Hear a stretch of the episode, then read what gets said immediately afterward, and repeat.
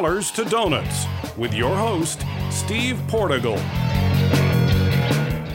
Welcome to Dollars to Donuts, the podcast where I talk with the people who lead user research in their organization. Over the past few weeks, many of us have spent a lot of time on Zoom, or on Facebook, or Google Hangout, or whatever, for work, for meetups, for catching up with family and friends, for celebrations and holidays, and for other newly urgent reasons. I'm not referring to relatively passive consumption of all the new experiences from film festivals to talks, museums, fundraising comedy festivals, musical performances, all in addition to the television and Netflix and Hulu, but rather these active conversations where you are participating, where you are seen and heard. On one hand, we have turned to this alternative form because we must. We feel an imperative to connect with others, to support each other, while also drawing strength from each other's mediated glitching presence. And in this crisis, this is the only way. And maybe there's even a bit of a trend at work here, because this is just what we're doing now. Perhaps you've heard the term Zoom fatigue especially acute for those who are expected to follow a work schedule like the one from the before times, all online, and then find themselves using their off work hours in the very same mode. Because Zoom fatigue or not, this is hard. I mean, it's, it's really hard. It's hard when people who can't stop talking for hours when hanging out on a back porch find themselves staring at each other through a screen and just don't know what to say and don't have a clue why that is.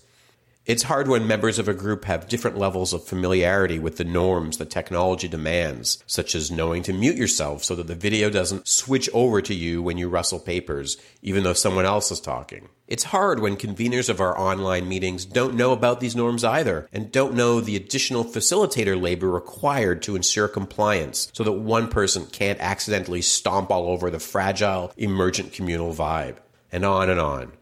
I went to a professional meetup that included a fascinating recap of many of the technologies over the decades that have tried to connect people remotely over video so that they can collaborate. And yet, the meeting began with the familiar fumbling aloud in search of the sharing screen button, the host squinting away from the camera at a second monitor, navigating the intricacies of the interface while we waited patiently, but increasingly feeling disconnected instead of connected. I went to a community meeting where someone gave a spirited musical performance full of commitment and enthusiasm. And I imagine that many of the attendees felt this was a beautiful gift. But honestly, I was terribly self conscious, knowing that I was on screen myself and had to manage my own performance, my own reaction to something very intimate that I was just not prepared for. I joined a family celebration where one house had such terrible latency, of which they were entirely unaware, that the conversational disconnect spiraled repeatedly into something highly comical and highly frustrating. The flawed assumption that we can simply use this technology as a replacement for the ways we used to connect is more clearly revealed as time passes. And as with anything, rather than replicating experiences, the technology transforms experiences. Right now, we the users are mostly in problem solving mode, and the problems we are solving are mostly implicit. The problem is the technology, but also it's the user interface. It's the intended use case versus the emergent use cases. It's the social constraints and norms and a whole lot more.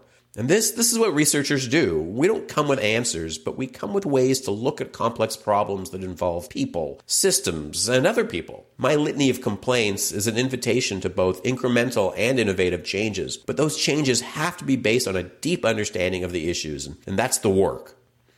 And this is one of the things I do for clients. Well, really, it's, it's what I do with clients. We unpack the hidden aspects of their products, current and future, in order to prioritize their next steps to delivering the kinds of experiences that meet their goals. And this is something I can do for you and your team. And I'd appreciate you reaching out to me to find ways that we can work together. And now, my interview with Julia Nelson, the Director of Research at Moo. Julia, it's really excellent to have you on Dollars to Donuts. Thanks so much for being here. Thank you for having me. It's an honor to be here. So let's start talk about the work that you do and maybe talk about Moo, which is a sentence I don't get to say very often. Already good for me. I know it's an unusual name. So Moo is an online print and design company. We've been around since 2004. Based in London, that's where the company was started, but we have several offices in the US and we operate globally. We're mostly known for business cards, but our real passion is product design, particularly physical product design. So we've been expanding over the last few years into new things like notebooks and postcards and flyers and other fun things you can do with paper. We are a bit unusual, I think, um, in the sense that we in two ways in terms of how we're structured as a company. So, one is that we're completely vertically integrated.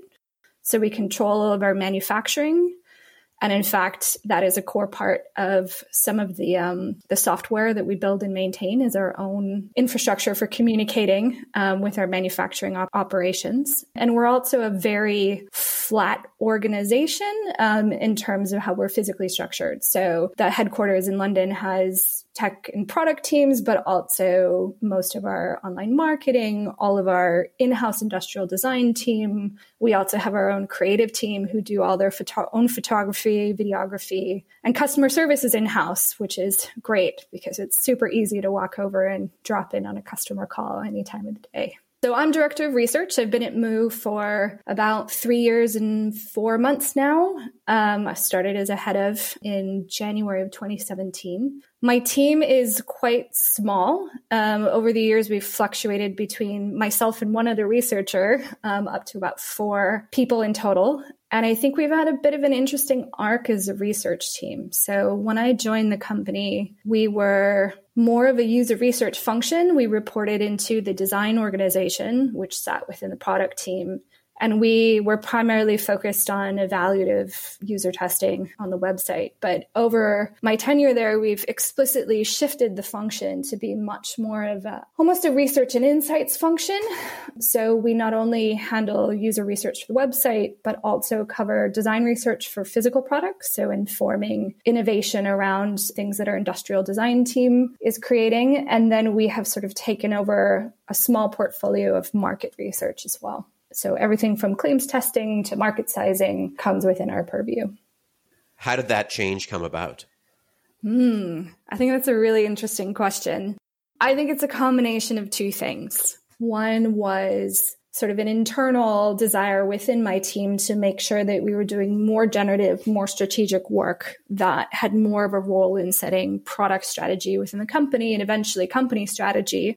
So it was something we explicitly worked towards in the ways that we worked with our stakeholders internally was pushing towards that more generative research. But also, we got really lucky. We had some um, sponsors within the company who really understood the potential of what a research function could be and really championed us with senior management. So we lucked out in that sense. But I think the combination of those two things and sort of over time being able to show people how you could leverage research insight earlier in the design process um, or even more broadly into business decision making, it's, uh, it's been part of just demonstrating the value um, of what we can provide and how we can provide it in different ways across the company. All right. So you're talking about kind of two key factors here. One is the team mm-hmm. themselves identifying, hey, we want to work, we want to, we have more that we can bring here. We want to, we want yes. to work in this way. And then sponsors, people who, you know, were in uh, influential decision making positions who saw, as you said, saw the potential here.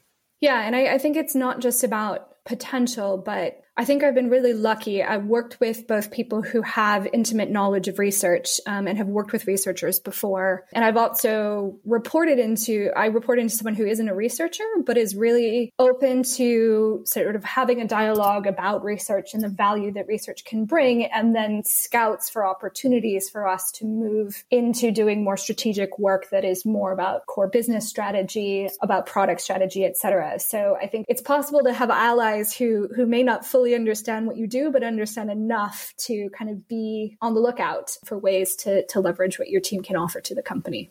Right. Well, when you say understand what you do, it makes me think about how, I mean, maybe this is true of every group of professionals that have a, a, shared practice, whether they're accountants or engineers or farmers. But I don't know if this is unique for researchers. We like to talk about the process and not the outcomes. Mm. I don't know if that's, if you agree with that characterization. I think researchers are people who love details and who enjoy the mechanics of the work. You know, I think most people I know who get into research love the process because that's part of what fulfills them. So we naturally gravitate towards talking to the process. And I think when you're talking to stakeholders from, you know, whether it's people in different departments or senior managers, I think you picked up on something right, which is the language of outcomes what is it going to deliver? How is it going to help us? What choice is it going to enable us to make? How is it going to reduce risk? Speaking in the language of business tends to resonate more right? It's the how will this be applicable to this challenge or problem or decision that I have to make as, you know, the VP of marketing or the the VP of product, et cetera. And this comes up, I think, a lot in, you know, when researchers get together, they talk about having impact and having influence. And mm. what you're saying is probably the number one opportunity for researchers to do better. But I want to go back to one of the things you pointed out, I think, which is the consequences of doing that. You're describing a scenario where people may not know what you do, but they know what kinds of outcomes you can provide. Yes. And they're on the lookout for those opportunities. So it's not, we should get those folks to do some research. It's those folks can provide this kind of information that we need right here. Absolutely. I think that's exactly the right way to think about it. And you've articulated it more clearly than I have before. Yeah, it's the knowing what what's this I don't want to say tangible because research can be quite an intangible thing, but it helps articulate that outcome that it's going to give them, that way it's going to enable their work. So even if they don't understand the mechanics of how the research will get done, and I think that's almost easier for other stakeholders to run with, you know, even if they can't explain how the research will be done or the method or the, you know, sample size or any of that, being able to say this will help us do X within the business, I think is incredibly powerful and persuasive not only for them, but for them to make the case on your behalf to others. So I often, when I talk about the value of research, I often talk about risk and decision making rather than what specifically we might be doing.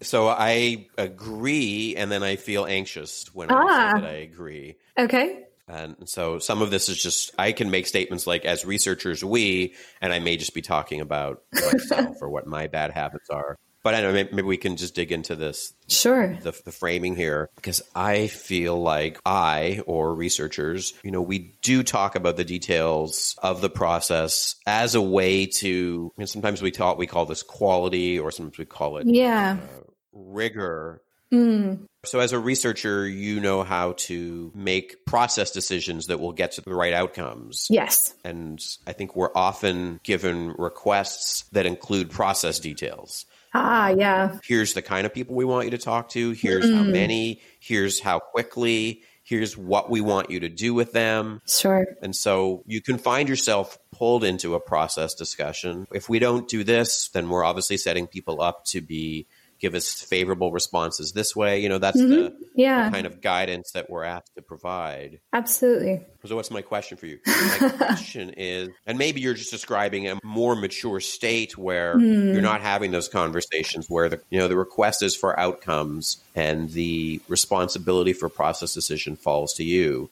So I said that not to negate process, and I, and I think I'm speaking to more of the advocacy around research. So I think arming people to speak to the outcomes that we can provide to make the case for the role that we can play within the organization is a different thing from speaking of what are the goals of research and the process behind it. So I didn't say that to negate um, the importance of of the process aspect yeah, I think that's been one of our successes um, over my time there. Is we actually have gotten people to to let go of process a little bit. We certainly get pressure around time. That's sort of um, everyone always needs their insights yesterday, and we have to manage that as researchers. But I think I had a just to illustrate it. Um, I think that's one of our successes within the culture. So I was in a meeting where another researcher was talking a group of stakeholders through sort of brainstorming around you know the research objectives and the research questions, and then spoke a bit to potential process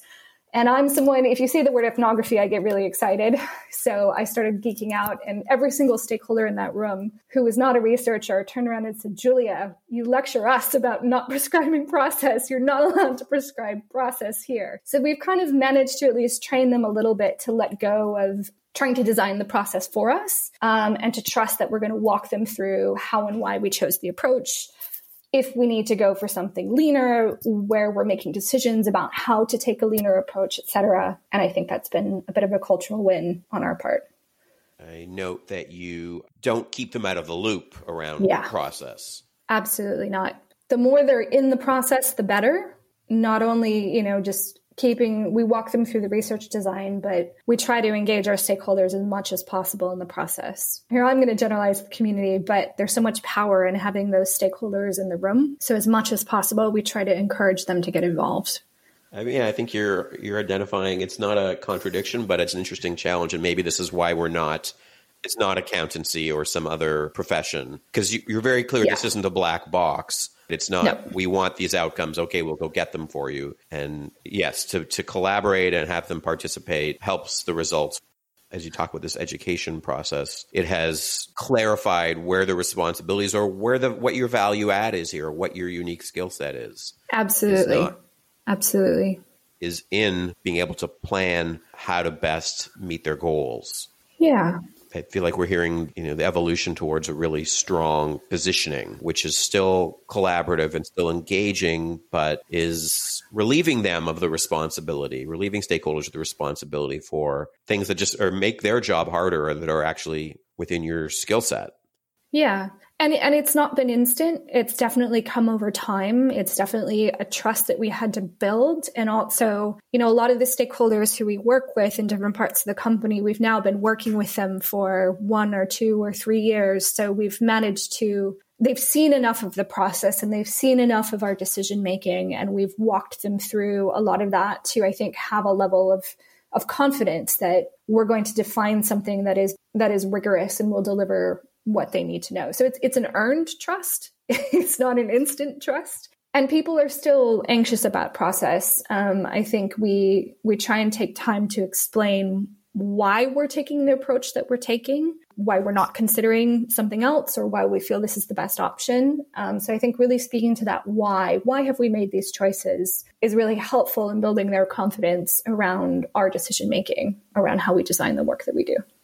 And does this dynamic, the trust that you're earning, and then how you, you know, take ownership of getting towards outcomes, but you engage them in that? Yeah. Is that do you, do you see variations? I mean, so in, in, our conversation so far, you've described a range of types of business that the organization has, and yeah. different and and different work that you're doing towards those. So, yeah. you know, how might it be different if you're working on the industrial design of a of a notebook sure. versus maybe something more strategic versus something on the website, et cetera, et cetera? Does that lead to variations in in what we're talking about?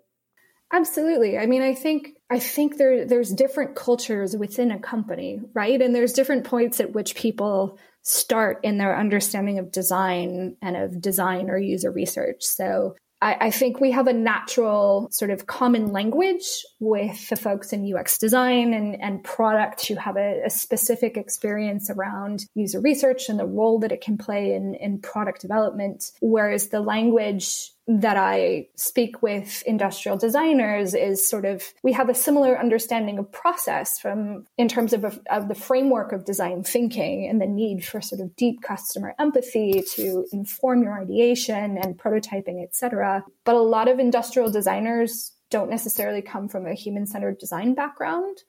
So even within our industrial design team, they have different levels of experience doing research with users of a product or buyers of a product from a market research perspective. So, you know, uh, there's different sort of pockets of education that need to happen there about how do we translate what we're understanding into choices about form and the tactical experience of a product, which are different conversations than I would be having elsewhere, partially because of subject matter, but also because they're starting with a different understanding of some of the basics of human centered design, et cetera, and how it plays out in practice. Whereas on the market research side, you know, they have, there's parts of the company that are much more used to market research, surveys, focus groups, et cetera, which isn't necessarily what we do, um, although it's parallel in some ways. Many of the techniques that we use are also used in more market research. But, you know, their, their understanding of what research is is and how it can be used and, and what do you get what's the insight you get out of it is is entirely different from the industrial designers and the product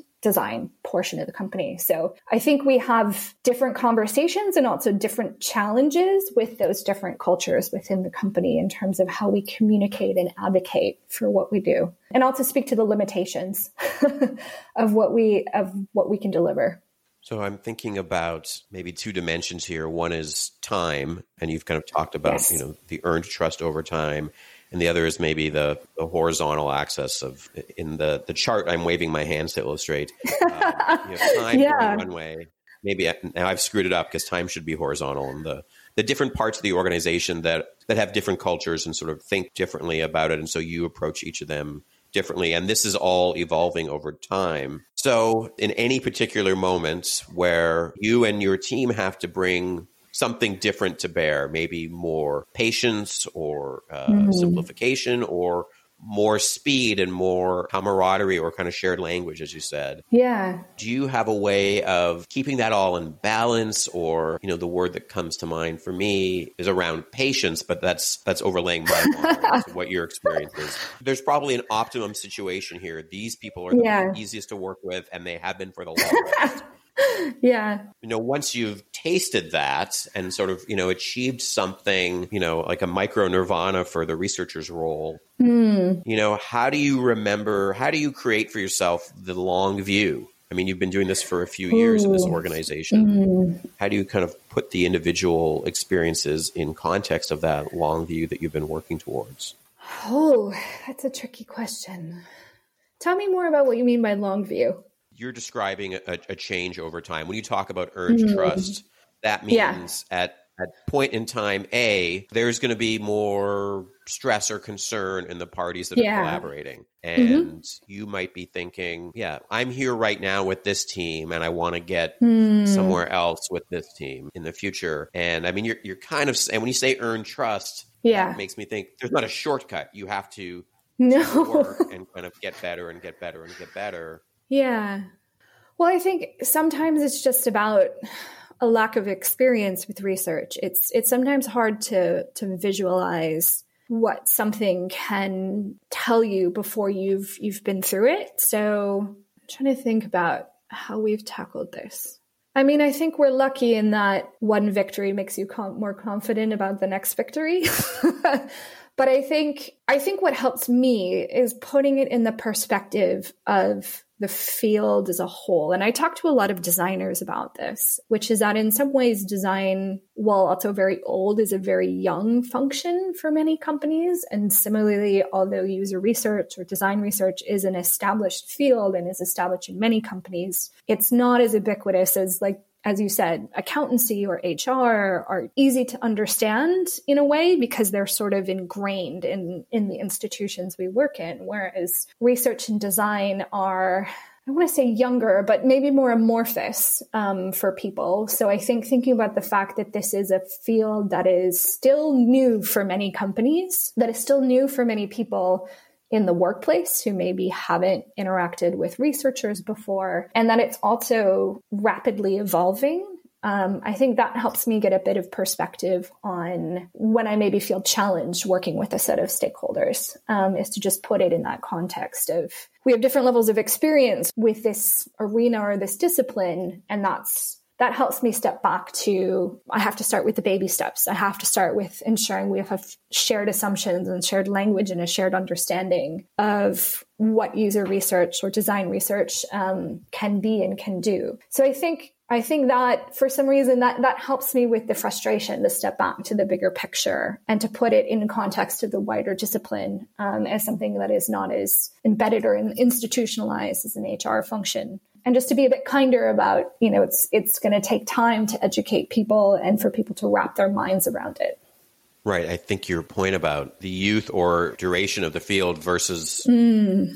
in the particular company. Yeah.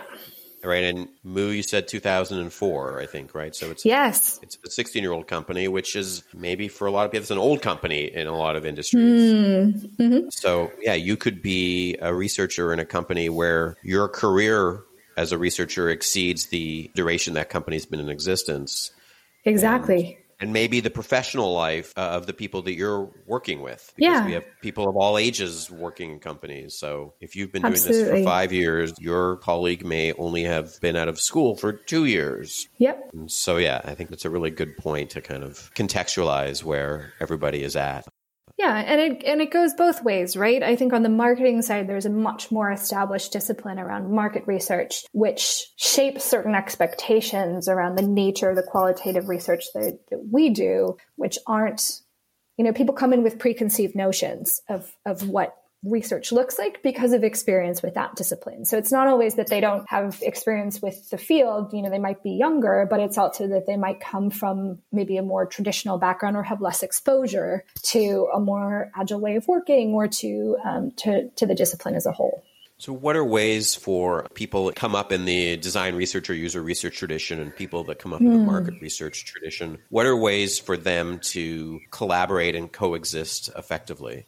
I think it's about knowing about how you fit together. So it, it, comes a bit back to methodology and to understanding that that difference between sort of opinion based market research um, and more of the user and the design experience and how they can complement each other rather than conflict. So I think having an intimate understanding, and, and I'm still working on this. I'm not a market researcher by training. So my growth um, over the past couple years has been immersing myself more in that field and trying to understand their disciplinary heritage um, and also understand methodologically, what can those methods bring to the table and, and where does that end and where does design slash user research begin? I think being able to speak to that um, and to have conversations with people about that fit, whether they're market researchers or they're people within your company who kind of need both or maybe need one and not the other, I think getting really clear on how you explain that to people, that complementarity and, and where one begins and the other ends is really helpful to communicating how they fit and when one is appropriate, when the other is appropriate, how they can complement each other, etc. So I think you're talking about processes or methods, right? When you talk about complementarity. Yes. Well, knowing knowing what each of them delivers. So, you know, my market research is going to give me insight on things like potentially stated behavior and on opinions and that sort of thing. And, and what is it that that can help me understand and what are the limitations of that work? And then how can I leverage that alongside something that's coming from more of a design research perspective how can we leverage the strength of both of those disciplines to work together so so yes from a methodology perspective but more than uber level how the how those those two things fit and then how does that look from a team perspective? So we have the activities of market research and I mean you can talk more about kind of what your team looks like, but you know, is there a person who I wear the market research hat and I wear the user research hat? That's I think key to making what you're talking about happen is the individuals and how they can yeah complement each other.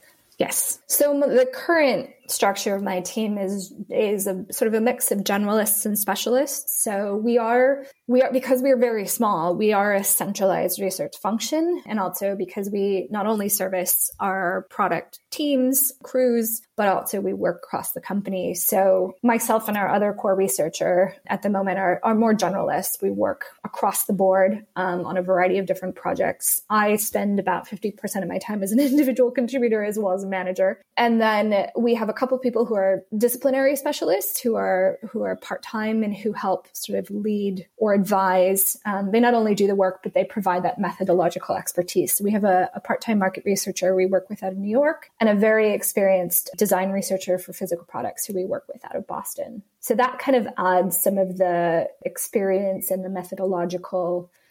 It, it complements sort of the more generalist skills that myself and the other um, senior design researcher bring to the team. They can provide that injection of, of discipline specific perspective and experience.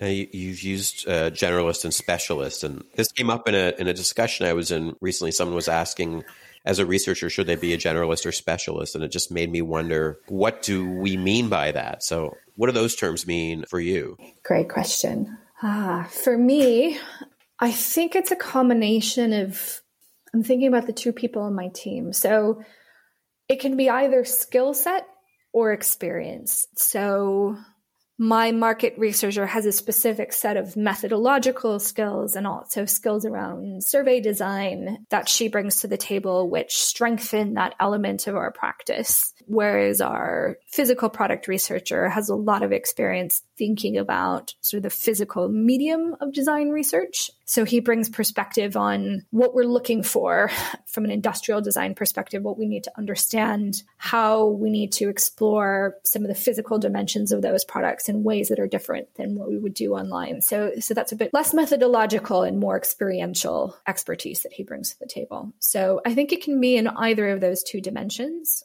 I mean, I think over the course of a career, um, you inevitably become a bit of a generalist in the sense of, um, at least I find that researchers are are always hungry to learn new things and to explore new methods and to understand how they can utilize them in their work. So I think we all have a little bit of a generalist tendency within research.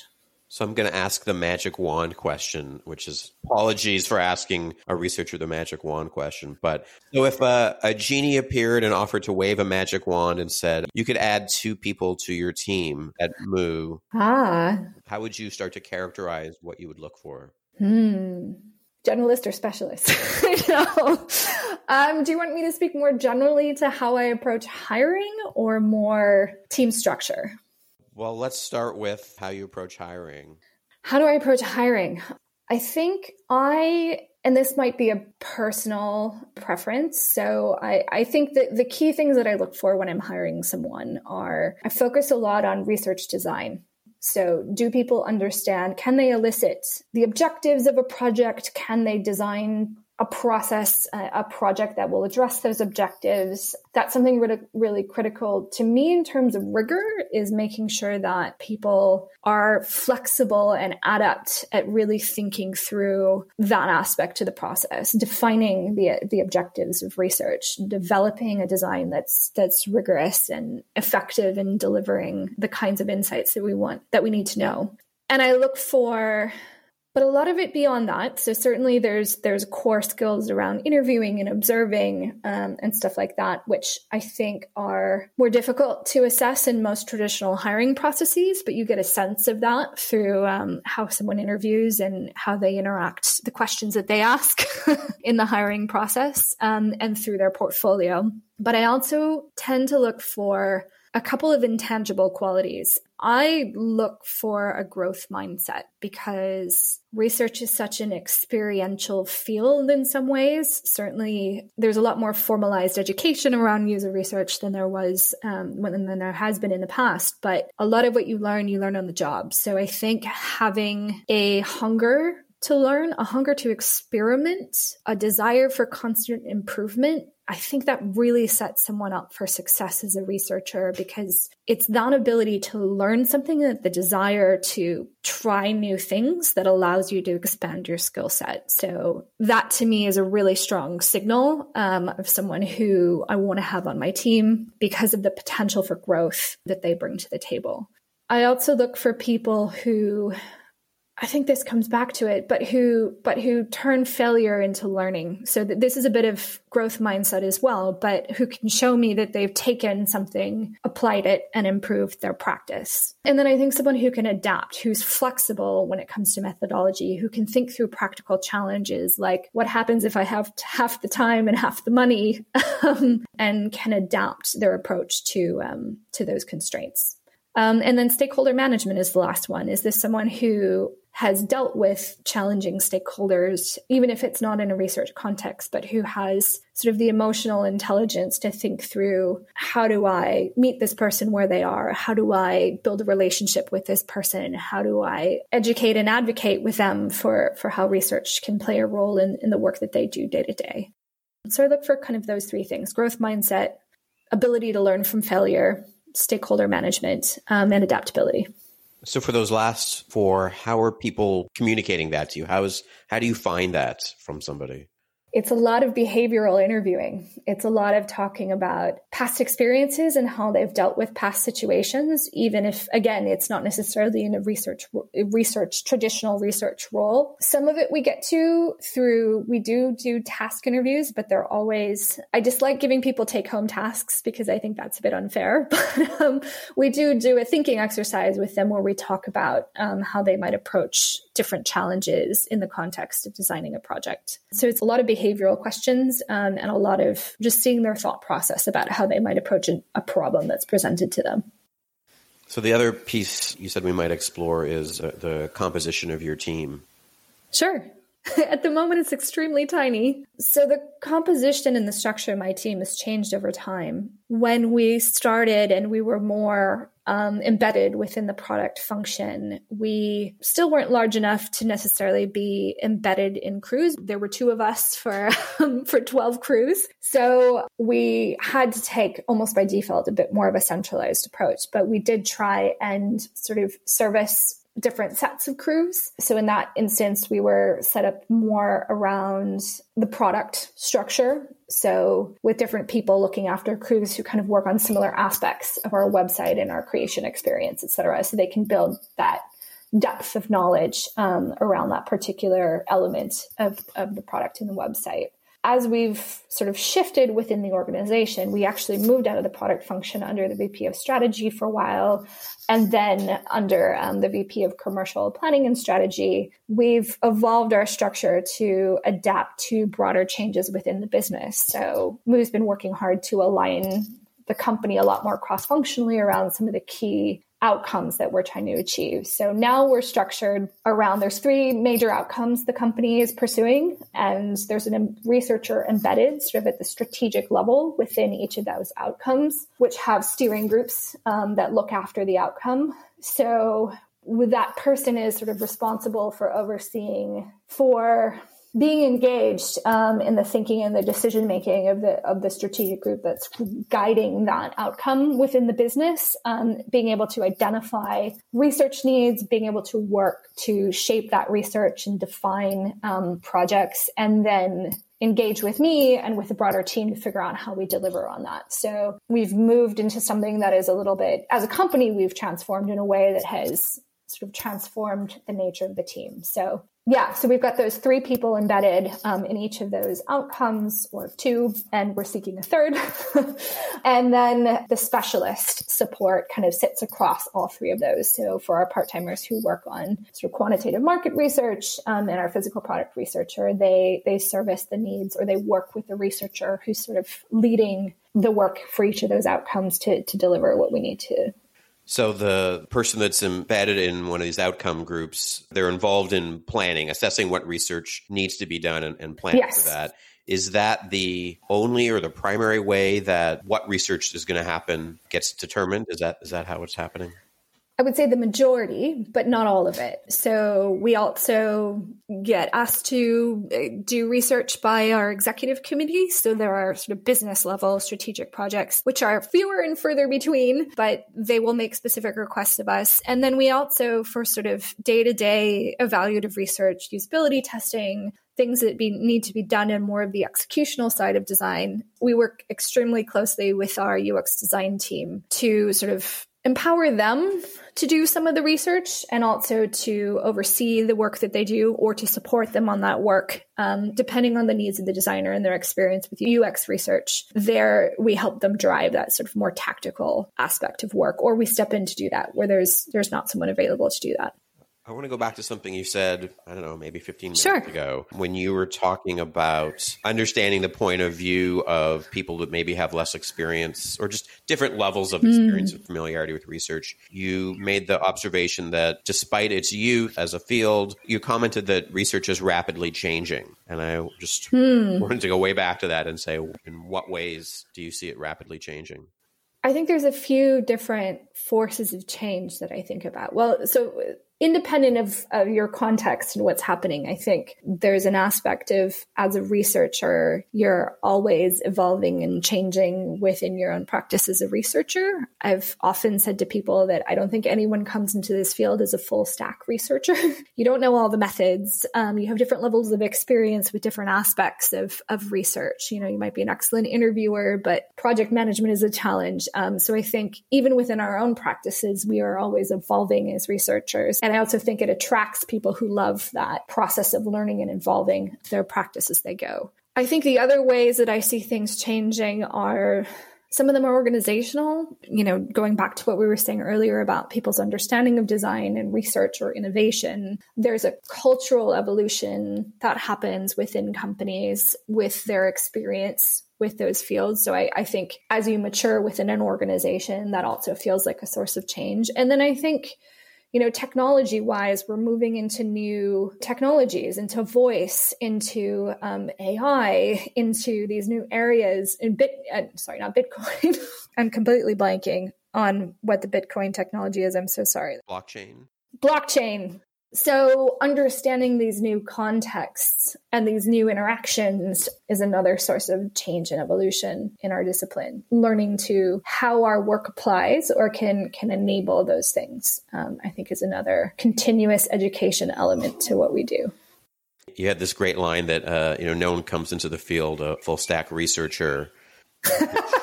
so it yeah. leads me to ask you was there a point at, at which you learned that this was a thing, this was a field or a practice? Yes. And I also embarrassingly sort of was very up close to its emergence without really realizing it was there. Uh, so I did my undergrad at Stanford, and I remember cycling past the D school probably a thousand times. And I think I went in there exactly once during my undergrad. So, right at the height of when, you know, the D school was emerging as a voice in design thinking, I, I sort of missed the birth or the, the emergence of that as a mainstream discipline. I was there and I missed it. But I was sort of aware of design thinking and innovation and, and design research um, as a discipline, I think tangentially from that point and i spent about 15 years in the bay area so i had a couple friends who were one was a design researcher at ideo and the other was a user researcher who um, is now quite senior in seattle so I think in some ways I got exposed to the idea that this field existed through just those friendships and knowing a little bit about what they did. And I remember feeling that tweak of interest um, when talking to them about what they did and what they enjoyed about it. Um, but I didn't, so I always had it kind of in the back of my head as something that I might potentially be interested in professionally. But I, it didn't really click for me as something that I wanted to make part of my career until 10 years into another career.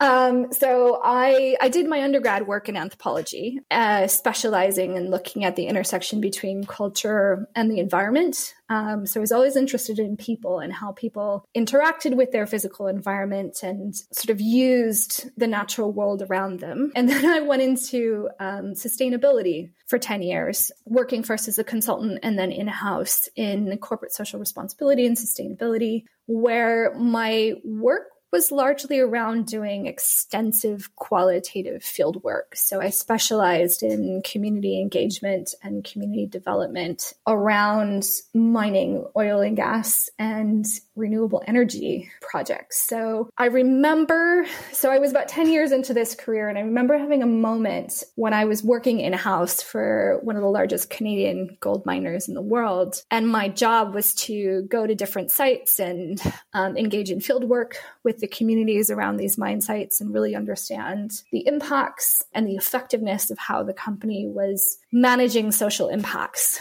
on these communities. And I just remember having this thought. We were talking about local procurement and using procurement to encourage economic development around mine sites. And I just thought, we could be doing so much more. We're doing a lot of stuff that's about managing risk and mitigating impacts, but we're not talking about opportunity and we're not talking about innovation. So I had a bit of an aha moment around that and just thought, I really want to be doing something that's more on that innovation side of the picture. So I went back to school in my early 30s and I decided to go get an MBA because I knew I wanted to do something around strategy and business and innovation. I wasn't quite sure what it was and ended up at Cambridge, which is why I'm in the UK today. But I took a number of classes from professors there who specialized in service design and sort of innovation more broadly and really enjoyed that. That felt like the thing that I was looking for. And we did a few small design research projects um, in that context. And that that really gave me a sense for, oh, this is a thing that I can do. I'm enjoying it. It leverages all this past experience that I have doing qualitative research in a different context. I think this is something that I want to pursue. And that was what led me to Moo well, I ended up finding something that, that was the right fit or taking a dive into the field. In addition to the experience with field work that you pulled forward, are there other things from other points in your career or your education that you see yourself adapting or leaning on in the work that you're doing now? Absolutely. I think a lot of the business elements of what I did, the training that being a consultant gave me around speaking to strategy um, and speaking to a business audience is something I leverage all the time. I think all of my managerial experience comes from managing teams and managing reports in that context. And a lot of the experience and guidance that I got from other people during that time is something I use a lot in managing my own team now. I did a lot of intensive facilitation work. um, when I was a consultant, large cross functional, um, multi party, sort of international working group type of stuff, which I think gave me a lot of confidence around running meetings and um, facilitating decision making and and a bit of that conflict management element. So all of that comes to bear in my stakeholder management. What else? I think all of that. I think it gives me a bit of perspective on some of the organizational and the business challenges that we face as researchers. It's sort of like having a like a spare in your toolbox. you can draw on this different well of experience in a completely different field, but that ends up being surprisingly applicable in what you do. And is there anything different about managing researchers specifically? Hmm. I think I think we have some inherent organizational challenges. I think knowing what the long term career path is for a researcher seems to be challenging for many of my peers who I talk to in the industry. Like, there's the managerial path, so moving into managing researchers. But what does a career look like for someone who is an individual contributor? What does that arc of growth look like over 10, 15, 20 years? How do we help people figure out what that looks like for them. Sometimes I hear from my peers that there's a sense that what we can do as researchers is capped, that there's a limit. So you are having these conversations with your peers about what's the career path for researchers and it sounds like this is a question mark in the field right now. I think it does feel a little bit that way. Is that is that something you feel like you've heard from others more broadly? You know, I hear phrases like career ladders, yeah, and and, and so on, and that these are starting to get defined for research. Yes. I haven't looked at them, Hmm. and I don't know that I have this sort of expertise to assess them. Hmm. You know, and I think about your point about the field rapidly changing, or I think about my own career where the field that I'm in now is not the field that I came into. Yes. Field ten years ago is not the field that I, I don't know what the what the period of that transformation Hmm. looks like, but Yeah. if you say, well, what's what is an individual contributor going to be doing in ten years? Well, in, in what field will they be working? Is it Yes. like this one? Yes. Yeah. That I find that challenging, and so so I think your point is like that's that's a challenge to manage a team, and manage individuals on your team, be successful because the path for them is hard to to plan for. Yeah, I think so. Um, and I think I think it's also quite individual. I, and this might be because of the nature of research as a discipline. So, if you were working in, say, operations or in factory work or as a lawyer, there's a very defined sort of ladder that you might go up. If you're a lawyer, you know, you start as an associate and you work your way up to partner, managing director, you know, that's very well understood in a very clear sort of hierarchical path. I think for researchers, there's there's many the career path might look a little bit less linear. There's certainly like a hierarchy of experience and potentially responsibility if you're on the managerial side. But I think something that I find both sort of freeing and challenging when managing researchers is um, it's very individual what you find fulfilling and motivating. I think to a greater degree in the field, in, in our field rather than in other fields, because of the breadth of what we do. You know, you can grow in your skills constantly. Um, you can grow into new skills, you can develop experience in new areas, you can try out new methodologies. But because there isn't a defined career path um, to sort of hang your aspirations on, it becomes much more individual to figure out what motivates you as a researcher. Are you motivated by learning how to manage others? Are you motivated by the advocacy element of what we do? Are you motivated with, by the joy of learning new methodologies that you can apply to your work? Are you more excited about being able to work in different products or different aspects of the business? Um, so it ends up being I think it's both joyful and also challenging when managing a team of researchers to support that diversity in people's aspirations um, and to create opportunities for their growth that are going to look different from person to person.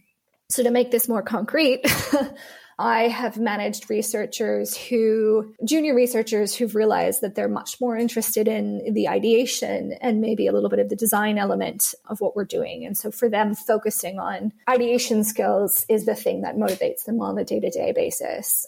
I've had researchers who've gone into UX design because they realized they were passionate about not only getting the insights, but the translation into a solution. And I've had others for whom, you know, what motivates them is being an expert. So what they want to do is be given opportunities to master something new. So I think learning to support those ambitions and to carve out opportunities that support those different ways of growing is a bit more challenging in our function than maybe in more traditional fields.